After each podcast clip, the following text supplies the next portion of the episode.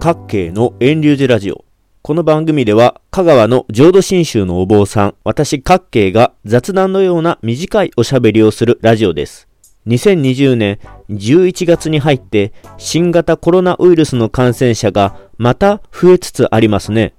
大阪や東京や北海道や兵庫県などではこれまでの4月5月の第1波、7月8月の第2波を上回るレベルになっていて大変な状態ですね。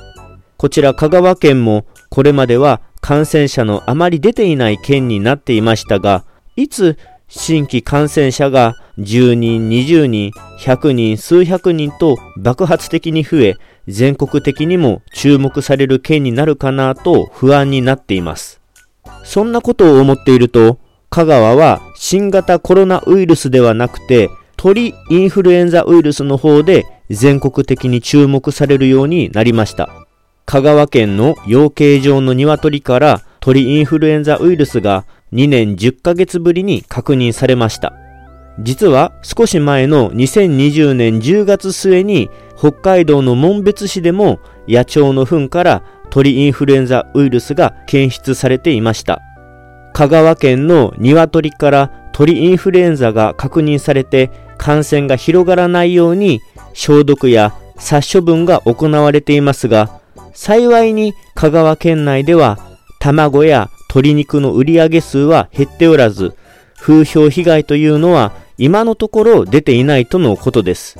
日本では鶏肉や卵を食べることで人が鳥インフルエンザに感染したという事例はないですし、お店には感染した鶏の卵やお肉が出回ることはないので心配はありませんからね。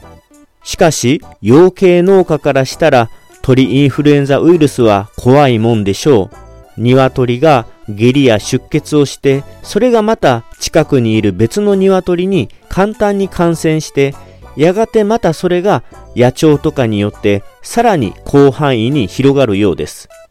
思えば香川県は3年前に高松の観光名所の大名庭園立林公園にある池で恋ヘルペスウイルス病が発生して大量の鯉が死亡しました。恋ヘルペスをこれ以上広げないために池の鯉700匹をすべて殺処分して消毒しました。あんなどこの川にもつながっていない独立した隔離された庭園の中の池なのに一体どこからコイヘルペスのウイルスが声に感染して広がったのか全く不思議なもんですが、結局どこから感染したのか不明なままだそうです。池の中の鯉なんで、鯉が地上を走って移動するわけじゃないので、素人考えだと、なんで突然発生するのかわかりません。まあ、こんな風に、20世紀最初のスペイン風邪や天然痘や SARS や新型コロナウイルスのように私たちの目に見えないレベルでいろんな感染症、伝染病が人類を脅かすということでだいぶ話題になっているようですけどこんな風にウイルスの脅威に恐れている時代になって思うんですけど仏教開祖のお釈迦様の時代は一体どうだったんだろうなって私は時々思うんですね。お釈迦様の時代というのはウイルスについて、ウイルスのようなものについての話題は一切なかったのかなって思うんですね。実際、お釈迦様の時代というのは、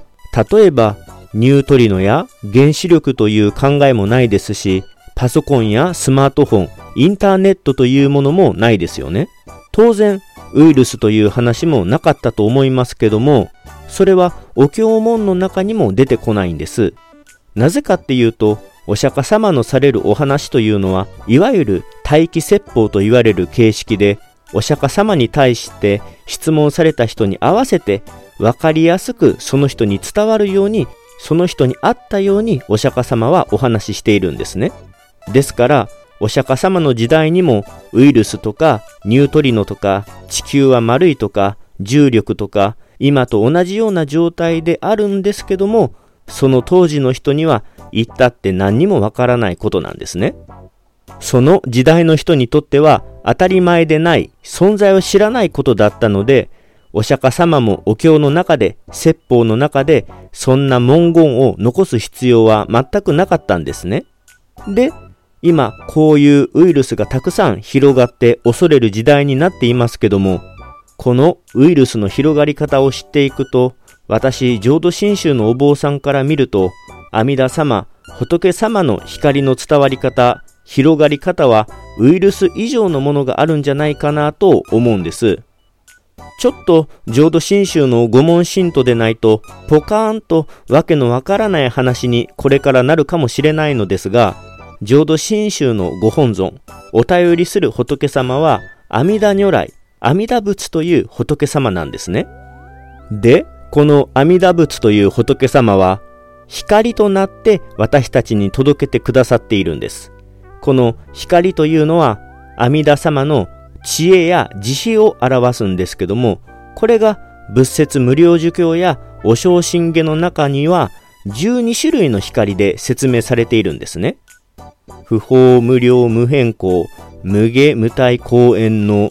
症状歓義知恵公風断難事無償公超日学校精進説とあるんですが、これを簡単に一個ずつ言うと、無料光というのは測ることのできない再現のない光ということです。ウイルスだったら数は増えたり減ったりしますが、仏様の光は減るや増えるとかではなく、私たち人間が想像を及ばすこともできない、測ることができない光ということです。無変更というのは世界の片隅まで届かないところはない光ということです。例えば、ウイルスでしたら、人から人へ生き物から生き物へちょっとずつちょっとずつ勢力を拡大しますけど、仏様の無変更というのは届かないところがない世界のあらゆるところまで届くんですね。無下光というのは遮ることができない光ということです。ウイルスや現実の光だと壁とかを間に挟むとそこから先はシャットダウンと隔離された空間になってそれ以上伝わることがないんでしょうけど、仏様の光は遮られない光ということです。無対抗というのは、仏様の光というのは、他の何かと比べることができない光ということです。よく私たち人間で言いますと、このウイルスとこのウイルスを比較して違いは何だとか、ウイルスと菌との違いは何だみたいに何かと何かを比較して物事を見て対処、判断しようとしますが、阿弥陀様の光っていうのは何かと比べる必要がないんですね。なぜなら仏様の光というのは何よりも優れた徳を持っていて、そのまま私たちは受けるだけなので比べる必要がないんです。次に縁能光。これは仏様の光は弱い時がなく常にどんな時でも最大の光の輝きを持っているということです。ウイルスだったら冬のような寒くて乾燥して空気中に漂いやすい時期は感染しやすくなるでしょうでも仏様の炎のような光は常にゴーゴーと激しく輝いているんですね。症状歓喜知恵子というのは仏様阿弥陀様の光というのは爽やか、清らかな光であり、私たちを喜ばせてくれる光である知恵や慈悲の光ということです。もし私たちがウイルスにかかったりでもしたら、バッチーとか、あの人はウイルスやみたいな邪悪な心が起きるでしょ？でも仏様の光は清らかなものであり、喜びに変わる知恵の光ということです。次は普段難事無証拠。普段というのは途切れることのない光。ウイルスとかで言ったら撲滅しよう、打ち勝とうみたいなことを言いますけども、仏様の光というのはゼロにならないんですね。さっきも言ったように減るということもないんですね。常に私たちに絶え間なく届けられているのが仏様の普段光です。で、何時？これは思うのが難しいと書く字なんですが、簡単に言えば私たちがああだこうだと人間の知識や知恵、経験で仏様の光ってこんなもんじゃないかとか、いやいやそんなんじゃなくてこんな感じでしょ？と考えたりするかもしれませんけども、仏様の光というのは私たちの思い計りを超えたところ、知らず知らずに届けられている光が難事項。そして無償項。章というのは唱えるとか叶うという意味です。例えばですけど、私たちウイルスにかかったりしたら、このウイルスはどういう症状になるんだろうとか、何に対して気をつけたらいいんだろうとか言ったりしますけど、阿弥陀様の光というのは、ただそのまま受け取ればよろしいんです。なぜなら、悩みの多い私たちを救うために、仏様が光となって届けられてきているので、光そのものが仏様の計り知ることのできない、説明することのできない功徳の塊なんです。仏様から私たちに届けられた光ですので、叶う叶わない、こんなご利益あるんだとかを一切言う必要がなく受ける。それが無償功です。そして最後の12番目の光が超日学校。私は個人的にこれが一番好きな光なんで、また別の時にこの超日学校についてはこれだけをピックアップしてお話ししますけども、簡単に言うと太陽や月の光よりも優れたのが仏様のお光なんですよということです。太陽は昼明るい時に高校として輝き、月は太陽が沈んだ後でも夜道を照らしてくださることもあります。しかし、その月や太陽の光は私たちを照らしてくださるんですけども、その照らし方に偏りがあるんですね。仏様の超日学校は光の届かない影を作りません。あらゆる向きから照らしてくださるのです。ここまで長々と仏様、阿弥陀様の12の光を紹介しましたが、ウイルスと比べてどうでしょうか？